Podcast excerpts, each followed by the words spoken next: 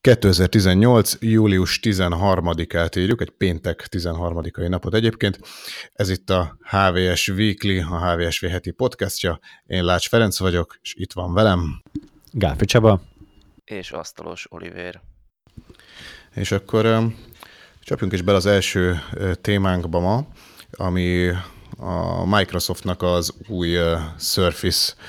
készüléke, vagy táblagépe, hibridje, kinek hogy tetszik. Ugye ennek a különlegessége az, hogy ez egy kis Surface, tehát nem, a, nem az, amit az elmúlt három évben megszokhattunk, tehát nem a Surface Pro-król, vagy akár Surface Book-ról van itt szó, hanem egy a Surface Pro-hoz hasonló, de egy kisebb méretű 10 hüvelykes készülékről. Én egyébként, amikor először szembe jött velem a, a hír egy pillanatig, azt hittem, hogy ez az első ekkora kisméretű Surface a, a Microsoftnak, aztán eszembe jutott, hogy azért volt itt már hasonló, egy, egy bő három évvel ezelőtt a Surface 3 is 10, vagy pontosabban 10,8 hüvelykes méret volt, és az is ilyen entry level, vagy, vagy tehát ez az olcsó Surface akart lenni. Aztán Igazából ezt a vonalat valahogy elengedte a, a Microsoft így az utóbbi években, de most újra felpattant rá, és megérkezett nekünk a, a Surface Go, egyébként ez a neve, Surface Go nevű kis készülék, egészen, egészen korrekt belsőségekkel, és, és egészen korrekt áron. Ugye ezt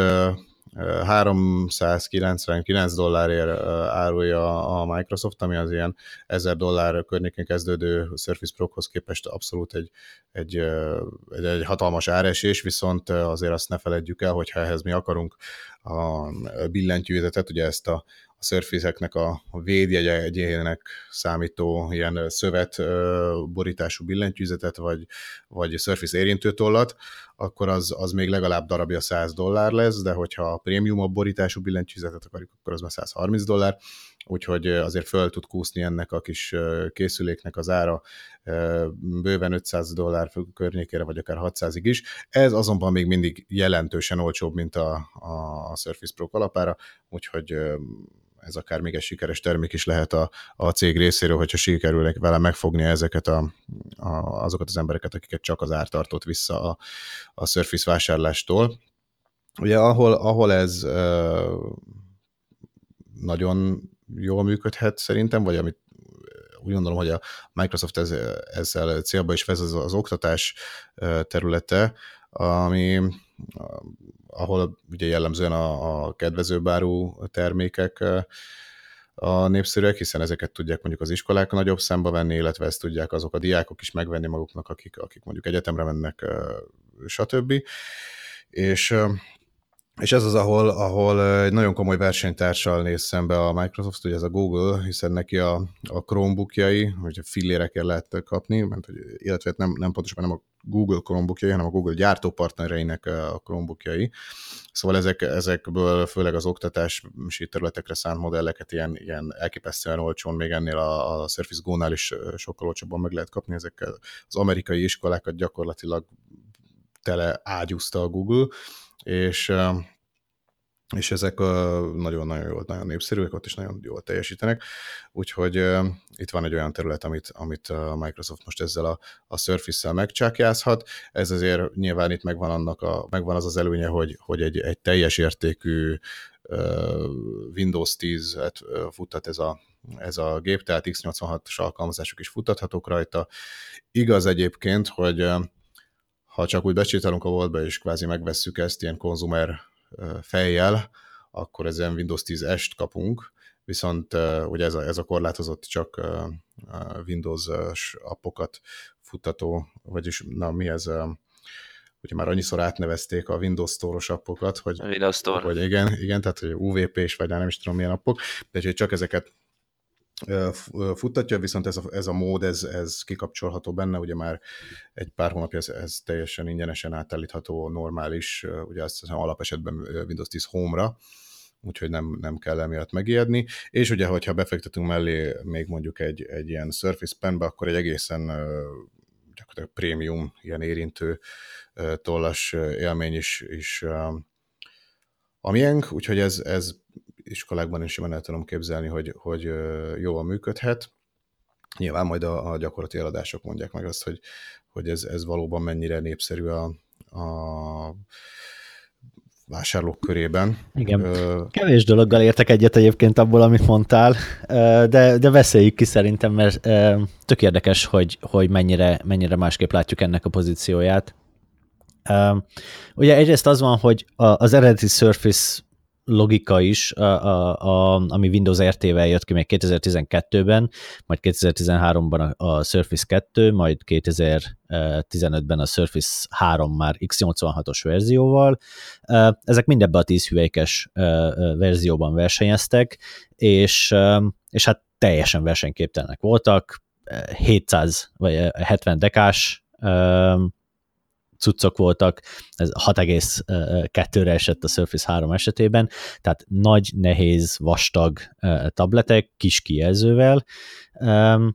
és gyakorlatilag egy olyan operációs rendszer, hogy az utolsó már, már Windows 10-re frissíthető volt, amit konkrétan nem szerettek az emberek tableten. Az igazi probléma pedig az volt, hogy, hogy még az előző kettő Tegra 3-mal, illetve Tegra 4-jel jött ki, az utolsó pedig uh, Intel Atom X7-tel. Ezek egyszerűen nem voltak képesek uh, uh, normális PC-ként működni, és itt igazából azt látom, hogy a Surface Go gyakorlatilag pontosan ezt az irányt viszi tovább, tehát pontosan ugye, tehát gyakorlatilag lehetett volna Surface 4-nek is nevezni, nem tudom, hogy valószínűleg az előző próbálkozások kudarcám miatt nem Surface 4-nek nevezte el a cég, de hogy ebben végre egy core generációs, vagy core sorozatú processzor van, oké, okay, hogy Pentium 4000-esnek hívják, de, de gyakorlatilag pont ugyanolyan core processzormagok vannak benne, mint az i3, i5, i7 sorozatban, egy picit kisebb azt hiszem a, a harmadszintű gyorsítótár, illetve van, van még néhány limitáció, de alapvetően a teljesítmény sokkal közelebb lesz egy, egy standard laptophoz, mint egy, mint egy um, szerény teljesítményű tablethez. Um, így gyakorlatilag ez ezt, ezt érzem én az első jelentős dolognak. A másik pedig az ár, és abban gyakorlatilag most a szaksajtó kvázi egyetért, hogy az alap, a 400 dolláros beetető ár az, az nem reális. Tehát csak meg kell venni a 8 GB-os RAM-mal szerelt verziót, ami viszont 550, és hogyha erre még hozzátesszük azt a azt hiszem te is említett az 150 dollárnyi extrát, ami kvázi kötelező ahhoz, hogy ez normális gép legyen, akkor már rögtön ott tartunk, amennyiért iPad Pro-t lehet venni, ami azért az e, erősen bekorlátozza ennek a, a hasznát vagy értékét. Te ezt hogy látod? Hát nyilván itt a, a platform a választása kérdés, tehát hogyha, hogyha be van rendezkedve egy, egy cég, vagy, vagy iskola, vagy akármi egy, arra, hogy ez, ezek, azokat a feladatokat, amiket mondjuk az alkalmazottaknak vagy tanulóknak el kell látni, azt, azt Apple-nél, vagy egy iPad-en el tudja látni, akkor persze, nyilván még akár jó beválasztás is lehet az iPad Pro, hozzáteszem, hogy nyilván ahhoz is külön kell megvenni, és ahhoz is hasonló áron a, ezeket a kiegészítőket, mint billentyűzet és toll, tehát, hogy akkor már megint drágább lesz az az, az eszköz, mint a, a Surface Go. Jogos, de jogos. azért alapvetően szerintem egy, egy, egy vállalati, mondjuk egy ilyen KKV-s környezetben, ahova ugye ezt még szintén vagy hát e, a Microsoft kommunikáció szerint ez ugye mindenkinek szánja, de nyilván most ahova, ahova még ez a konzumereken kívül pozícionálható, az inkább egy ilyen kisvállalati környezet, ott szerintem alapvetően azért egy ilyen mindennapi használatú gépnek egy iPad az, az nem annyira megfelelő, mint viszont egy X86-os valami az, az sokkal inkább, de hát javíts ki, hogyha tévedek, vagy te mit gondolsz, hogy ebben a környezetben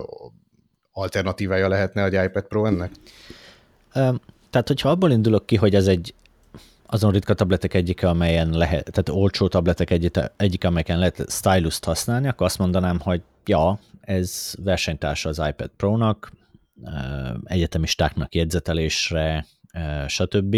Ez egy, ez egy kiváló eszköz lehet. Na itt már rögtön közben is vágnám saját magamnak, hogy azok, akik ezt ki is próbálták és kézbe foghatták, azt mondják, hogy a, a többi Surface-szel ellentétben ezen a, a, a stylus az azért egyáltalán nem annyira sima, és egyáltalán nem annyira kellemes használni, mint a, mint a nagyobb, jobb surface vagy egy vezérlőt spórolt ki belőle valahol a Microsoft, vagy egyszerűen a processzor uh, szerint sebességű ahhoz, hogy ez, ez ilyen teljesen folyékony írás legyen. Uh, mint mondjuk a, a Surface Studio-n, vagy a, a Surface Pro-n. Uh, ez, ez, egy, ez egy nagyon fluid és nagyon-nagyon kellemes uh, írási élményt ad. Um, ezen azt mondják, hogy ezen a Gón ez, ez így röcög, meg akadozik, meg, meg nem, egyáltalán nem olyan jó. Tehát uh, lehet, hogy ebben egy picit alálőtt a, a, a Microsoft annak, ami ehhez kellene. De igen, én azt látom, hogy ez, ez, ez például egy nagyon fontos uh, funkciója. A másik meg az, um, hogy nem teljes méretű a kijelz, a, a billentyűzet, ami jár hozzá. Ez egy ilyen 85%-ra sűrített, vagy, vagy kicsinyített um, billentyűzet. Ugye, tehát normális esetben um, A-tól L-ig uh, az egy teljesen szabvány uh, isó, hogy milyen hosszúnak kell lenni a billentyűzetnek, mekkora egy-egy, billentyű uh, szélessége, mekkora a billentyű közötti uh, különbség, illetve távolság. És ez 15%-kal kisebb, mint az standard, tehát ezen billenty, billentyűzgetni nem lesz annyira jó, mint, mint bármi máson, ami standard méretű, ami megint csak erősen belimitálja azt, hogy, hogy mire lehet ezt használni. Hát ugye Peri említetted a, az oktatást, főleg ugye hát az, az amerikai oktatás, mert ugye az Apple is oda céloz ezzel a kifejezetten olcsó 330 dolláros kezdőáról nyitó iPad-del, amit azt hiszem tavaly mutatta be az első variánst, idén pedig ugye frissített rajta egyet, ez már a hatodik vagy ötödik generációs mindegy, tehát az a lényeg, hogy ugye ez az iPad Air design, amit tovább visznek, és ugye ez 330 dollárról indul, és ugye idén megkapta azt a feature-t, hogy már ceruzát is támogat, de billentyűzet ugye az még mindig nincs hozzá, legalábbis támogatás, hivatalosan lehet hozzá ilyen bluetoothos Logitech-et, vagy bármilyen más márkás billentyűzetet hozzácsatolni, és akkor szerintem ezzel ellen próbálják küldeni a Microsoftnál ezt a Go Surface-t, mm, ugye hát tényleg annyi előnye van, hogy ez hivatalosan rendelkezik billentyűzet támogatással, oké, meg kell venni mellé, a ceruzát is meg kell venni mellé, hogyha szeretné valaki használni, akár csak a ugye, iPad mellé, és azért valóban megvan annyi előnye, hogy standard Windows előnye, meg hát egybe hátránya is, mert hát honnan nézzük, hogy ugye Windows 10-et futtat, és bizonyos alkalmazásokat fel lehet rárakni, mondjuk amit az iPad-re nem lehet, és mondjuk esetleg ezzel próbálhatja magát vonzóbbá tenni. Aztán, hogy mennyire sikerül, ugye hát Amerikában azért híresen népszerű az Apple, meg hát ugye ezzel együtt az iPad, meg aztán az iPhone is, de az egy más tészta. Úgyhogy én, én is arra tippelek, hogy itt ezen a piacon próbál ellenfelt állítani a Microsoft, hogy mekkora sikerrel, hát azt én is kétségesnek tartom, hogy ezzel így majd esetleg lesöprik itt a, az Apple-t, vagy esetleg a, a Google-t, de valószínűleg úgy gondolták a Microsoftnál, hogy ők sem maradhatnak ki, ugye itt a, az egészen fiatal korosztálynak a, a meghódításával, ugye nagy harc folyik konkrétan azért, hogy, hogy aztán kibe mit neveljenek bele, hogy majd amikor keresőképes lesz, akkor az 1000 dolláros iPhone-t vegye meg, vagy az 1000 dolláros a Google Pixelt, vagy esetleg ugye a, hát a Microsoftnak ők legfeljebb tabletjét tudja megvenni majd, de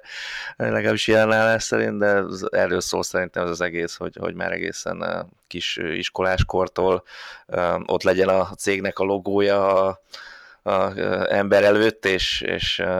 szokja, hogy, hogy ezt a rendszert használja, vagy, vagy ismerkedjen ezzel a rendszerrel.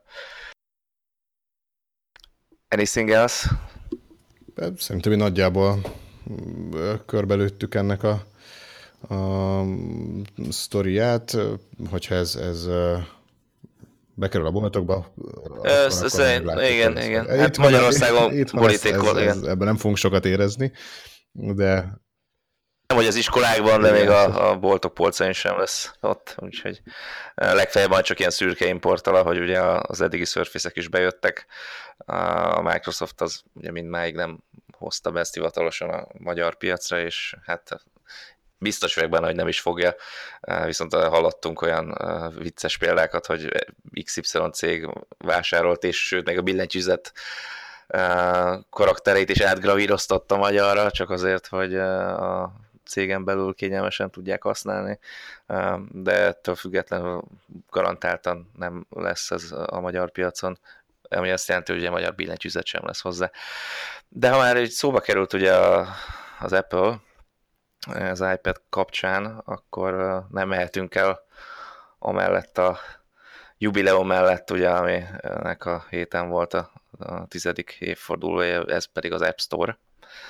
Ugye 2008. július, azt hiszem, hogy 10-én talán, vagy 9-én rántott elő a leplet Steve Jobs és az Apple az App Store-ról, ami hát egy nyugodtan mondhatjuk, hogy egy forradalmat hozott, nem csak az okostelefonos, meg a tabletes, meg ugye az egész számítástechnikában, ha úgy mondhatjuk, hanem, hanem ez még ugye begyűrűzött egy csomó más iparágba is, és ennek a hatásait érezhetjük nap mint nap. Ugye hát ez 2008 júliusában indult, 500 alkalmazással, hát ma azt hiszem, hogy 2 millió darab app található az App Store-ban, hát iszonyatosan megnőtt ugye a kínálat, és rendkívül dinamikus volt ráadásul ez a, a növekedés, és hát az ennek a háttérsztoria, hogy Steve Jobs az nem szeretett volna megengedni mindenféle tákolt alkalmazásokat az iPhone-ra, ugye, ami akkor még az, az első életévét sem töltötte be és akkor azt hiszem, hogy meggyőzték, vagy, vagy saját magát győzte meg, vagy meggyőzték, e-, ezt, ezt már nem tudom pontosan, hogy azért mégiscsak sokkal jobban növekedne, meg bővülne itt az apkínálat, hogyha megnyitnák ugye a harmadik fél előtt is ezt a, az alkalmazásboltot, és hát úgy néz ki, hogy viszonylag gyorsan sikerült meggyőzni Steve-et, hogy ez, ez így működjön, és hát ugye ennek a hatása az, az egészen elképesztő 100 milliárd dolláros forgalmat hozott 10 év alatt. Ennek ugye nagyjából 30%-et az Apple nyelte le, tehát egy nem nehéz kiszámolni, hogy körülbelül 30 milliárdot hozott a konyhára, de ami ugye ennél is komolyabb, hogy iszonyatosan megdobta az iPhone értékét, ugye ez egy óriási, de gyakorlatilag a legnagyobb hozzáadott érték az alkalmazások. Ezzel lett okos telefon, az, az okos telefon, meg ettől lett az iPhone olyan, mint amilyen ma, hogy két gombnyomással új funkciókat adhatunk hozzá, és a többi, és a többi, és ez tényleg forradalmasította a szoftvervásárlást, új iparág épült erre, ugye ma már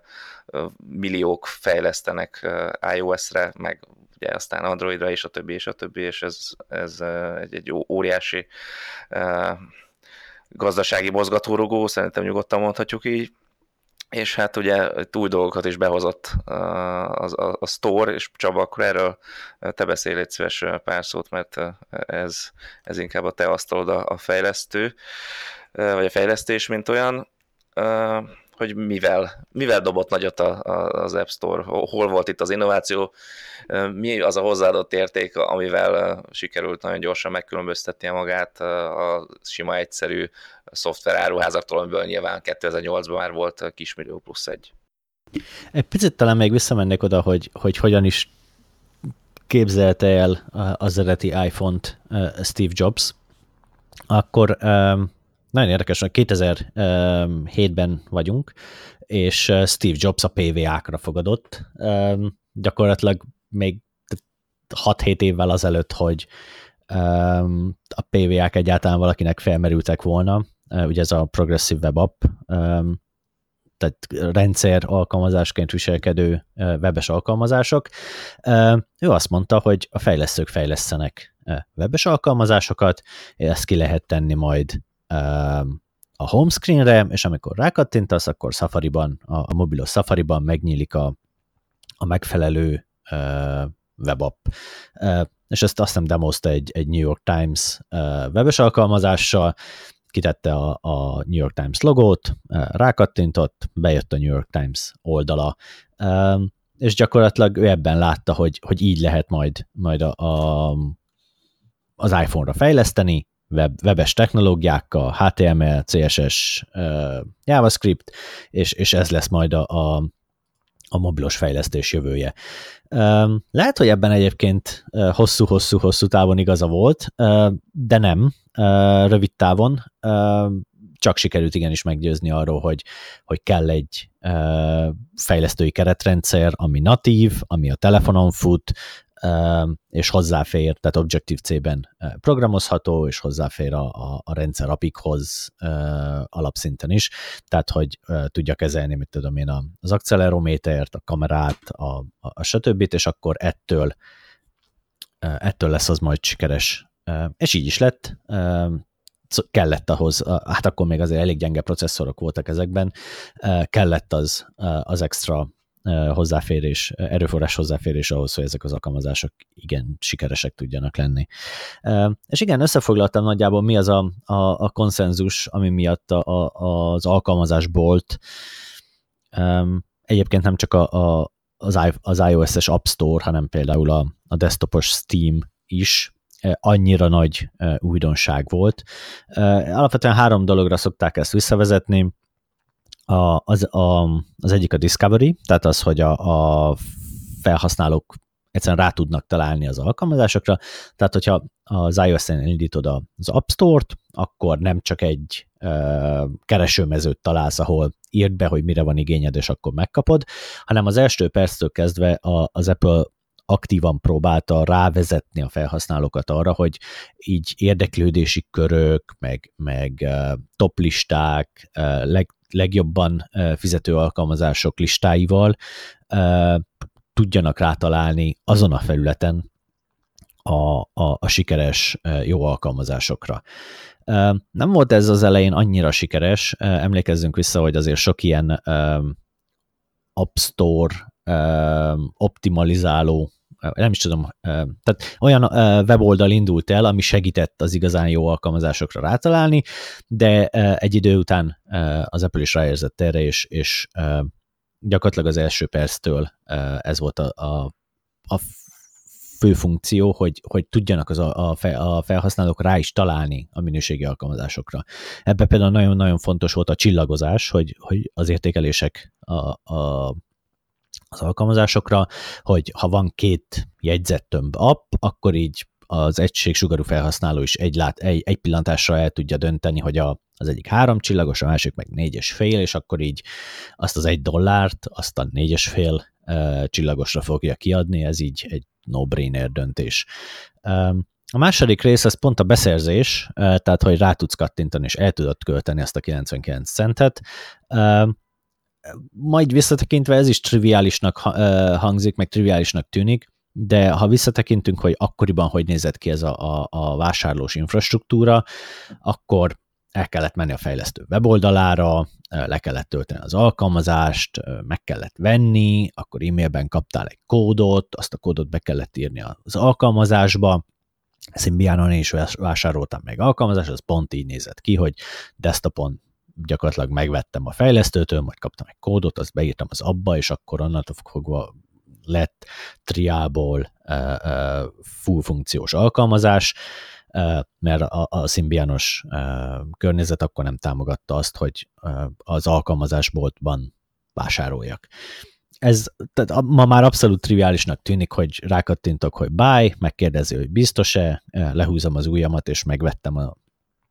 az alkalmazást, úgyhogy e, regisztrálva van előre a bankkártyám, és bármikor e, be tudja azt charge de ez akkor egy, egy óriási innováció volt, és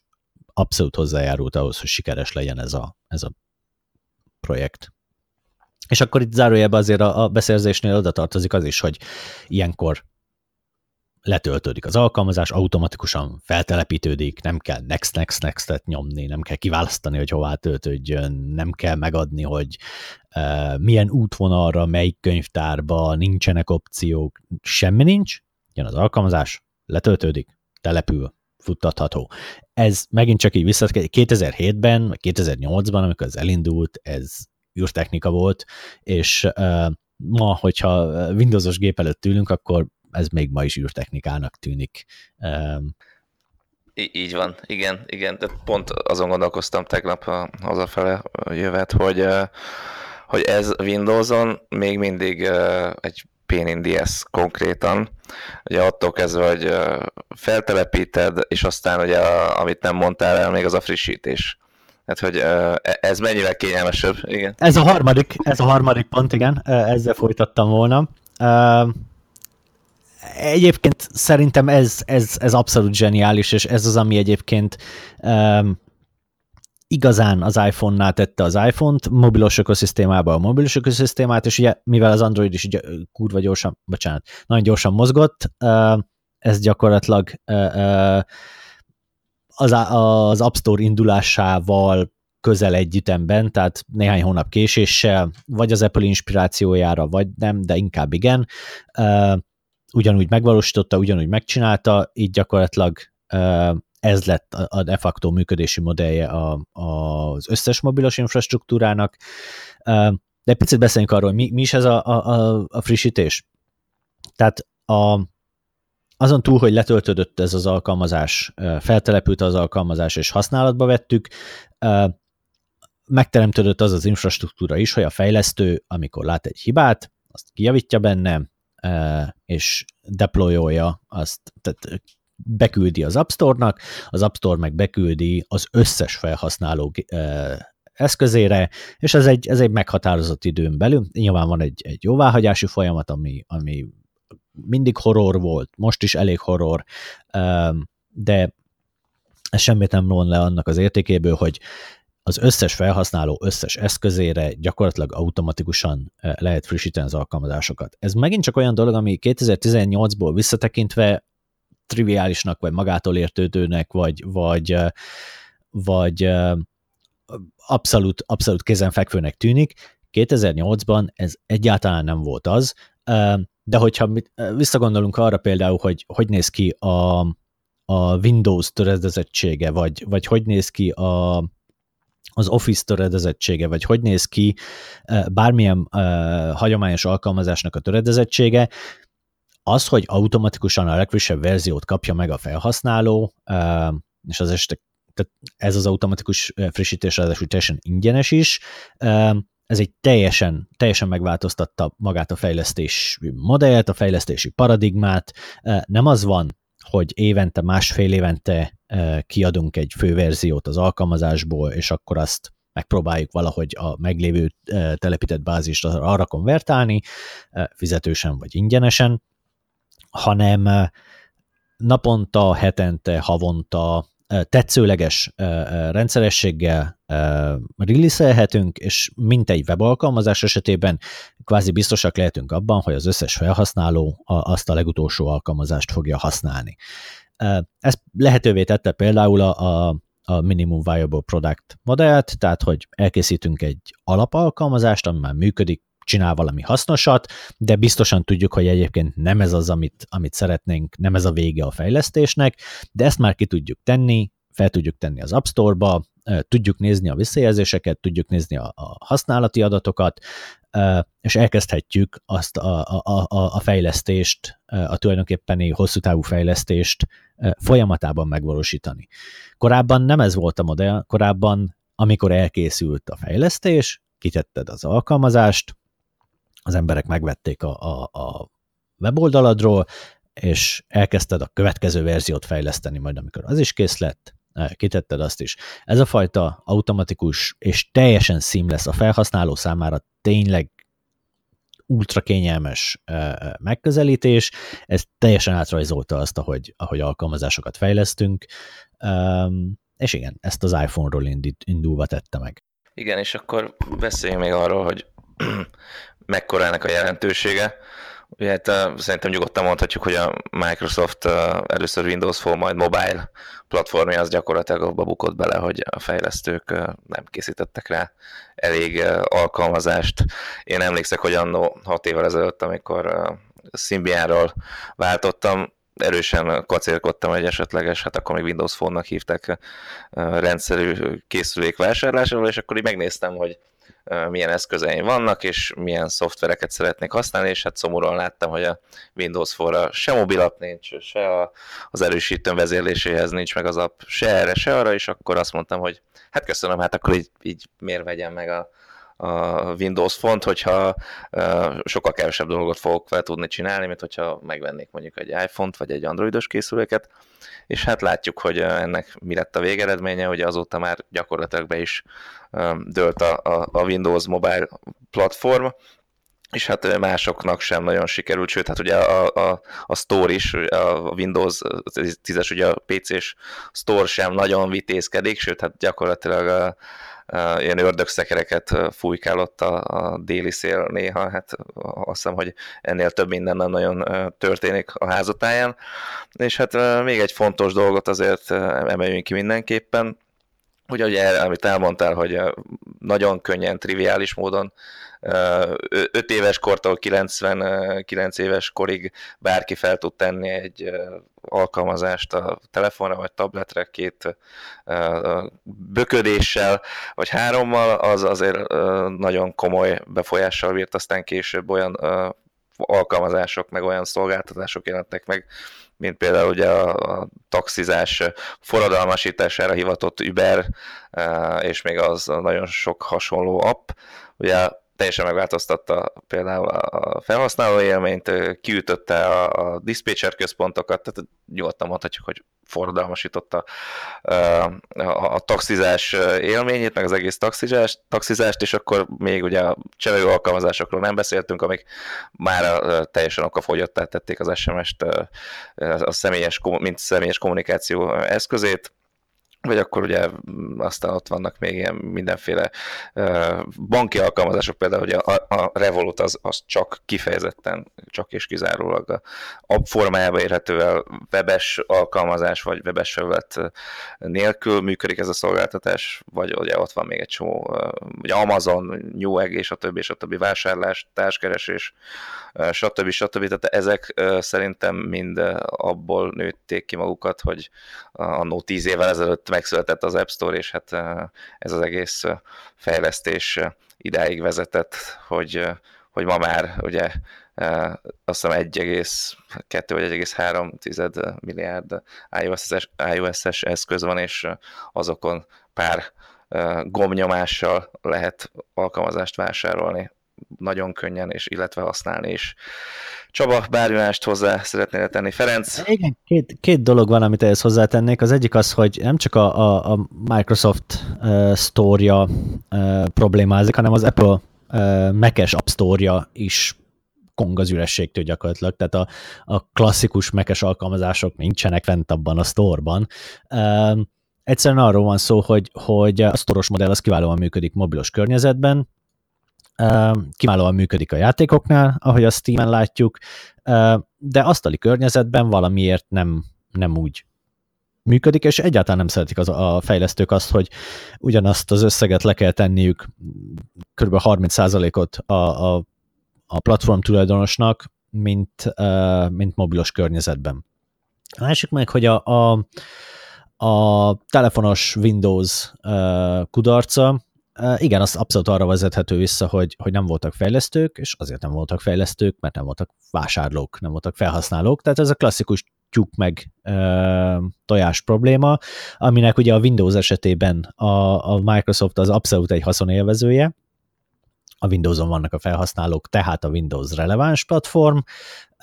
Windows Phone-on nincsenek felhasználók, tehát a Windows Phone nem releváns platform a fejlesztők számára, és ez, ez, ez el is tele, te, temette teljesen a platformot. Egyébként az is látszik egyébként, hogy az innovációt meg a fejlesztőket volumenben a mobilos platformok milyen durván elszívták. Nem tudnék mondani egy olyan asztali alkalmazást, ami így viszonylag mostanában jött ki, és így, és így tényleg lenyűgöző lenne, akár Mac-re, akár Windowsra elmentek webre, meg mobilra fejleszteni ezek az emberek, és ez például annyira látszik, hogy, hogy most el van indítva nekem a Slack, meg a, a Spotify, ezek mindkettő egy webes alkalmazás gyakorlatilag, ami Electron frameworkön fut, és az az Electron framework köti össze most éppen Windows előtt ülök, a Windows-zal, de ezek egyébként HTML, CSS, JavaScript alkalmazások, amik elektronon futnak, és egyszerűen ezek, ezeknek a fejlesztői eszük ágába sincs megtanulni akár Objective-C-t, akár Win32 apikat ahhoz, hogy asztali alkalmazásokat írjanak, fogták és, és fejlesztettek egy keresztplatformos felületet, ami nagyjából működik Mac-en, meg nagyjából működik Windows-on is, és ezzel ők letudták az asztali platformokat. De hát mostában már Microsoft is itt tart, tehát hogyha megnézzük az új Teams alkalmazást, ami a Slacknek a nagy kihívója, hát ők is teljesen webes technológiákat használtak, nem .NET, meg nem a saját technológiáik, hanem gyakorlatilag elektronon futó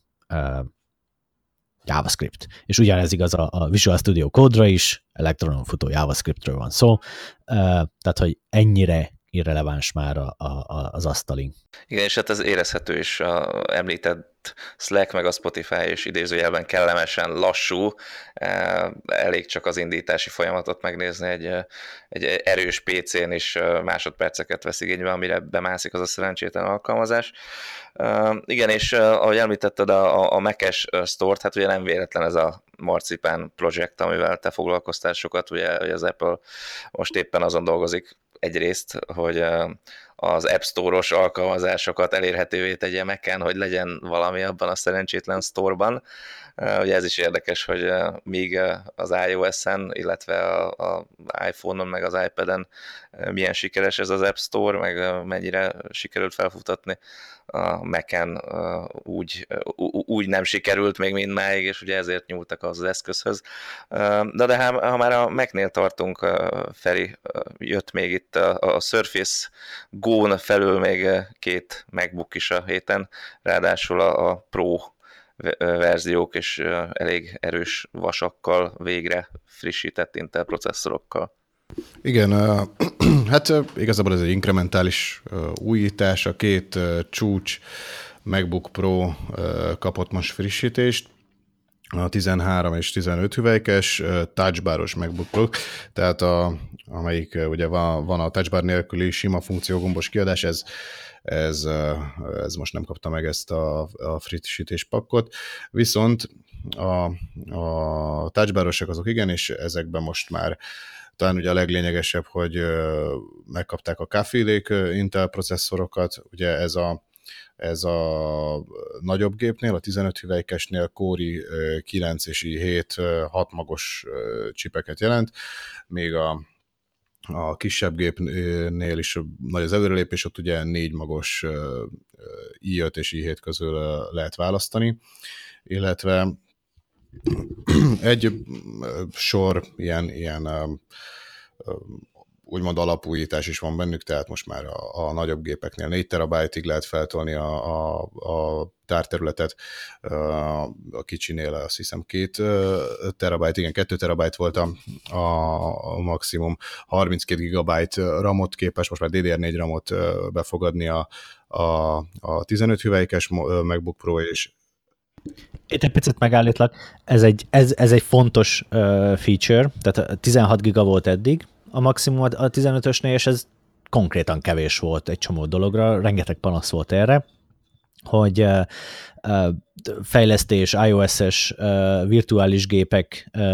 szimulátorok futtatása, Xcode, stb., backend fejlesztés, Docker környezet,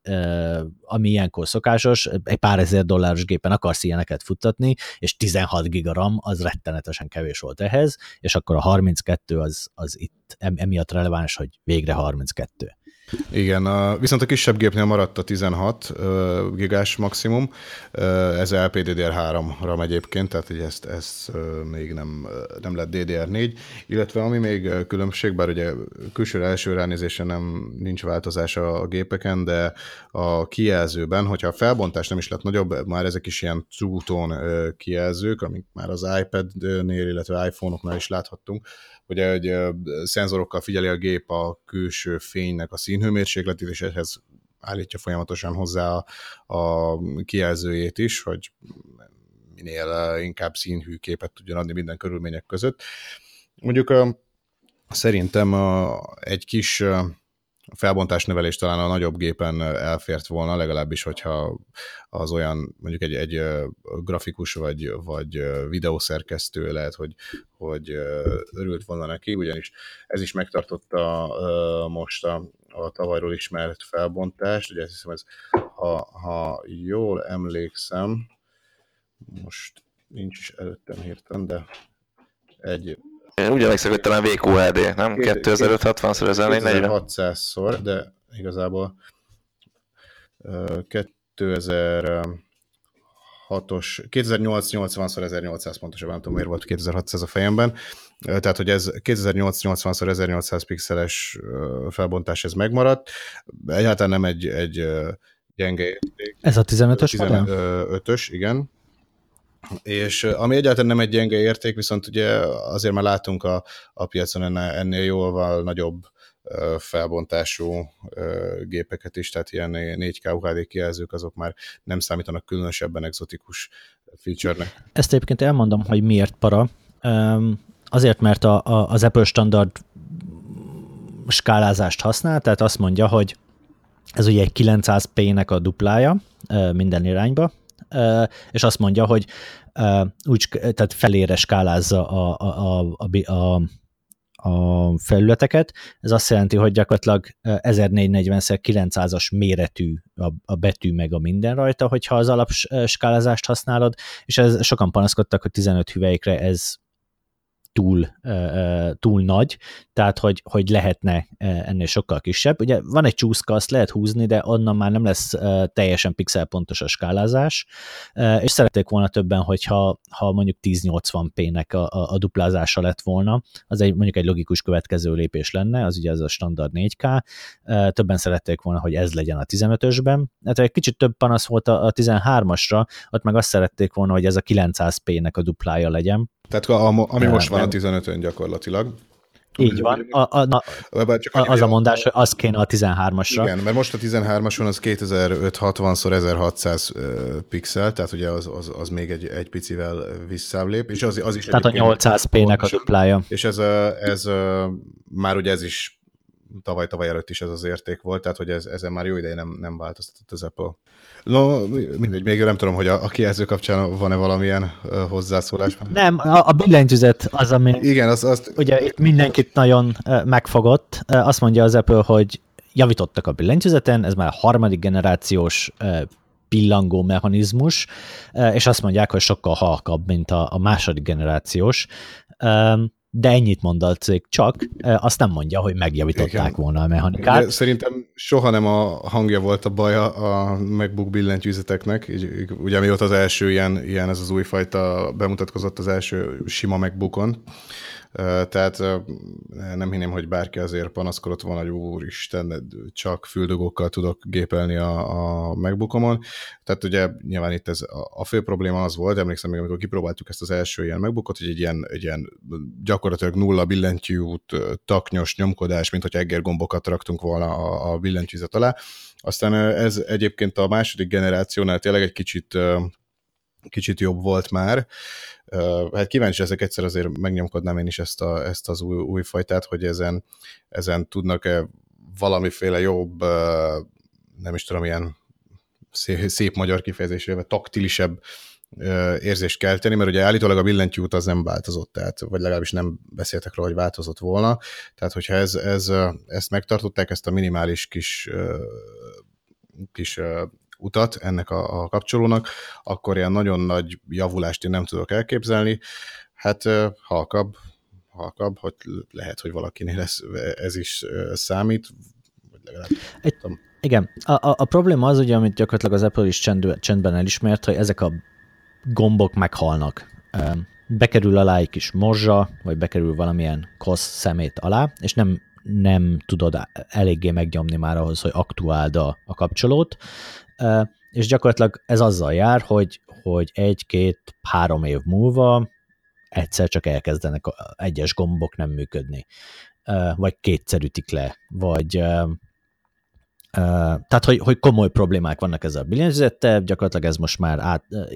minden médium elfogadta, még az outline-ra írta Casey Johnston az első ilyen kirohanást, és gyakorlatilag akkor így mindenki felismerte, hogy igen, ez egy tömeges probléma, komoly probléma, és ezek a billentyűzetek nem jók, nem megbízhatóak, nem hosszú távon nem működnek. Attól függetlenül, hogy milyen hosszú a, a, az, út, az, az útja a, magának a billentyűzetnek. Az Apple bejelentette, hogy ezeket a billentyűzeteket garanciaidőn túl is ingyen javítja, akinek pedig pénzért javította eddig, annak visszaadja a javításra kért pénzt. És hát egyébként nem kis összegről van szó, mert különösen az elején az egész alsó részt egyben cserélte az Apple, és az ilyen több száz dolláros javítás azért, mert beragad egy billentyű, tehát itt a, itt a, itt a, a teljes mindfuck. Azóta már, már